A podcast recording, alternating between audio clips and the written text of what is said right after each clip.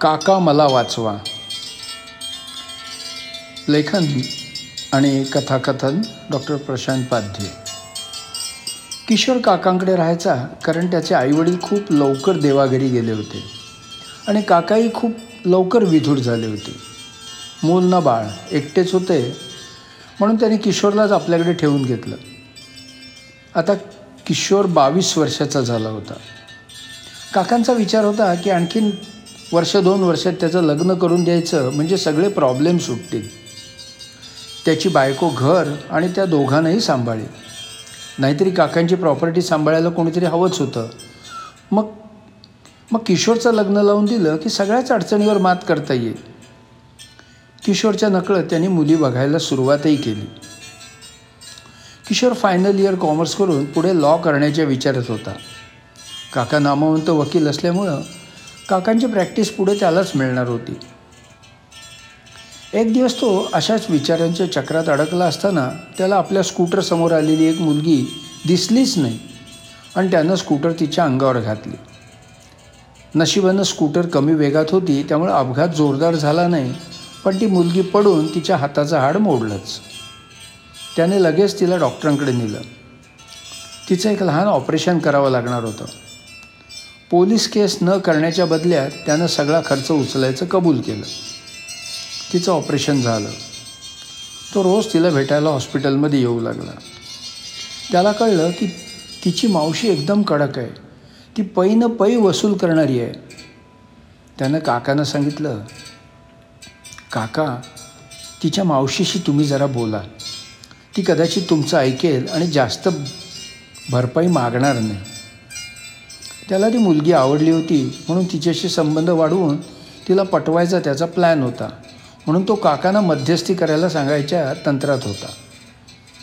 पण डायरेक्ट सांगता येत नव्हतं म्हणून तो मावशीशी बोलून भरपाई कमी करायला लावा म्हणून सांगत होता. ती मुलगी हॉस्पिटलमधून डिस्चार्ज होऊन घरी गेल्यानंतर तो काकांना घेऊन तिच्या घरी जायचा. ती मुलगी त्याच्याशी नीट बोलायची. एक दिवस तो काकांना घेऊन तिच्या घरी गेला होता. तेव्हा तिने त्याला खूण केली आणि जरा दुसऱ्या खोलीत बोलावलं. अरे मी काय म्हणते? आपण जरा पाय मोकळे करून येऊया काय? समोरच्या पार्कापर्यंत जाऊया? तो तर खुशच झाला. लगेच चपला चढवून तयारही झाला.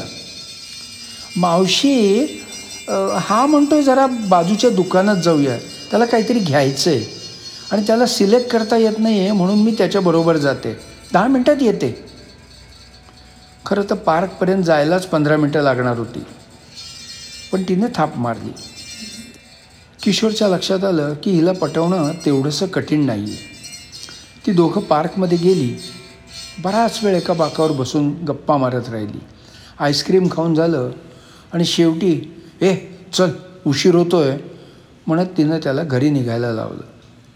काका वाट बघून कंटाळले होते. नंतर ते किशोरबरोबर घरी आले. किशोर अरे काय घ्यायचं होतं तुला? किती वेळ लावलास परत यायला? अहो काका मला काहीच घ्यायचं नव्हतं. त्या मुलीनं उगीच आपलं माझं नाव पुढे केलं. तिला पार्कमध्ये जायचं होतं. घरात बसून कंटाळली होती ना? Okay okay. नंतर दोन दिवसांनी पुन्हा तेच घडलं. तिनं त्याचं नाव पुढे करत घरातून पळ काढला. अर्थात त्यालाही तेच हवं होतं. बिचारे काका मात्र घरात तिच्या मावशीबरोबर उगाच इकडच्या तिकडच्या गप्पा मारत राहिली. घरी आल्यानंतर पुन्हा किशोरनं सांगितलं ती मुलगी त्याला काही ना काही निमित्त काढून बाहेर फिरायला घेऊन जाते. अरे मग जा ना बहुतेक ती तुझ्या प्रेमात पडली असणार.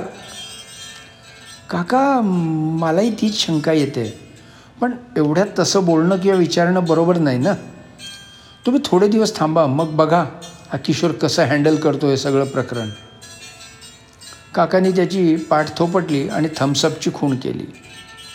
पुढे पुढे दर दोन तीन दिवसांनी तो काकांना घेऊन तिच्या घरी जायचा आणि ती किशोरचं कारण देत घरातून बाहेर पडायची. कधी भेळ खायची कधी वडापाव कधी आईस्क्रीम. एक दिवस तिनं नवीनच प्लॅन आखला. हे किशोर आपण चौघं पिक्चरला जाऊया का रविवारी? अरे पण तिकीट मिळण्याची शक्यता जरा कमी वाटते रे. कुणी ओळखीचं आहे का तुझं? तिथे थिएटरमध्ये वगैरे?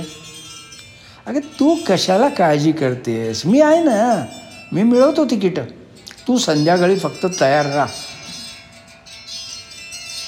त्यानं दोन तास लाईनीत उभं राहून तिकीटं काढली आणि संध्याकाळी काकांना घेऊन त्यांच्या कारमधून तिच्या घरी गेला.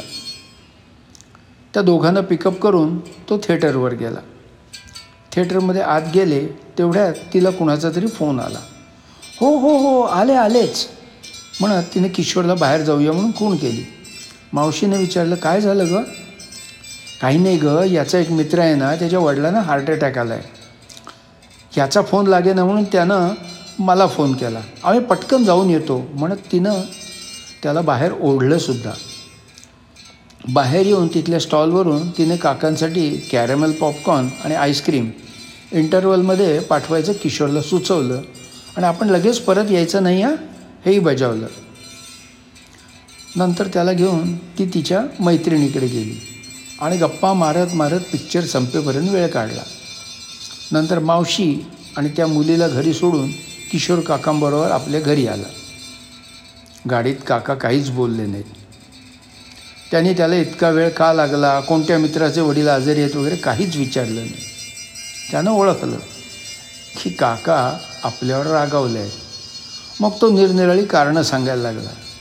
पण काकाच शेवटी त्याला म्हणाले अरे इट्स ओके नो प्रॉब्लेम जरी काका नो प्रॉब्लेम म्हणाले असले तरी त्यांना आपण मध्येच निघून गेलेलं आवडलेलं नाही हे तो ओळखून होता.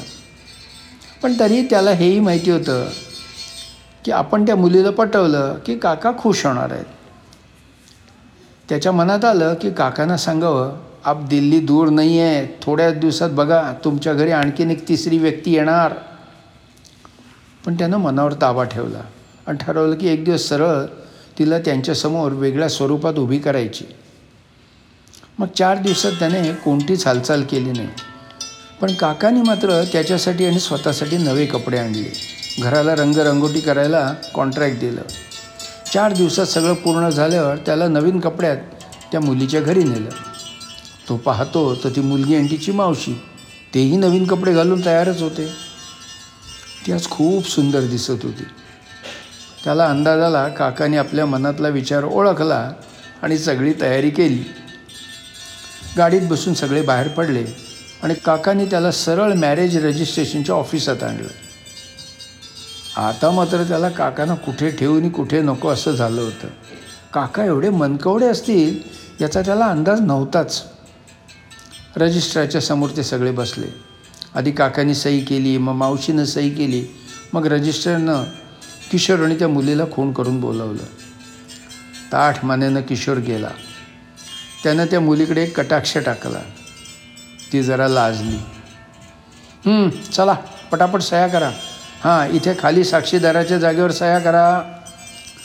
रजिस्ट्रार खरखरीत आवाजात खेकसला आणि लगेच काका आणि मावशीनं म्हणाला congratulations wish you happy married life ते शब्द कानावर पडले आणि किशोरचा पुतळा झाला.